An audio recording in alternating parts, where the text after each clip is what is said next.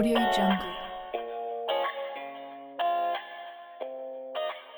So the EP is called Moon in Pisces, and really, what inspired the project was I did a birth chart on myself. So I figured out not just my sun sign. I know my sun is in Gemini, like I was telling you, but like my moon sign, my rising sign, and just the whole thing and how it works, and and like how we The houses. Yes, girl, it it go it goes deep, and like I was really drawn to it, and it like gave me a lot of, and you know, some people don't subscribe to it, and I get that, but I feel like it gave me like a jumping off point to like really start digging deeper into some of my isms, and Yeah. so yeah, I mean, you've done it before. I have like I have co-stars and Yeah, me too, me too. So I like try not to idolize it if Yeah. that makes sense because I'm it's so you. accurate. It's but it's pretty accurate. yeah, do you feel like that? Like I know you've been doing music for a while, so um, you looking into your birth chart and every like has that changed the way that you maybe write or produce music?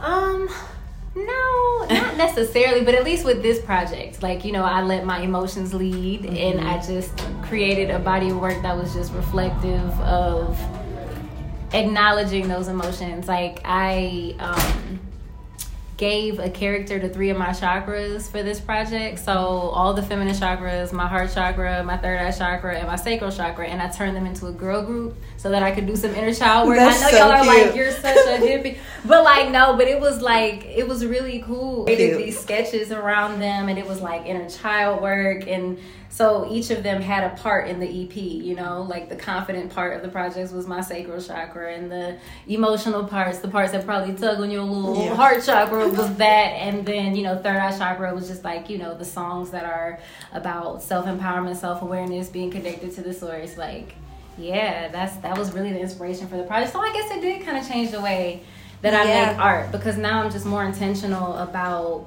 the healing journey and about all of these parts of myself being necessary to like make me who I am, Yeah. you know, and just giving them a place to play.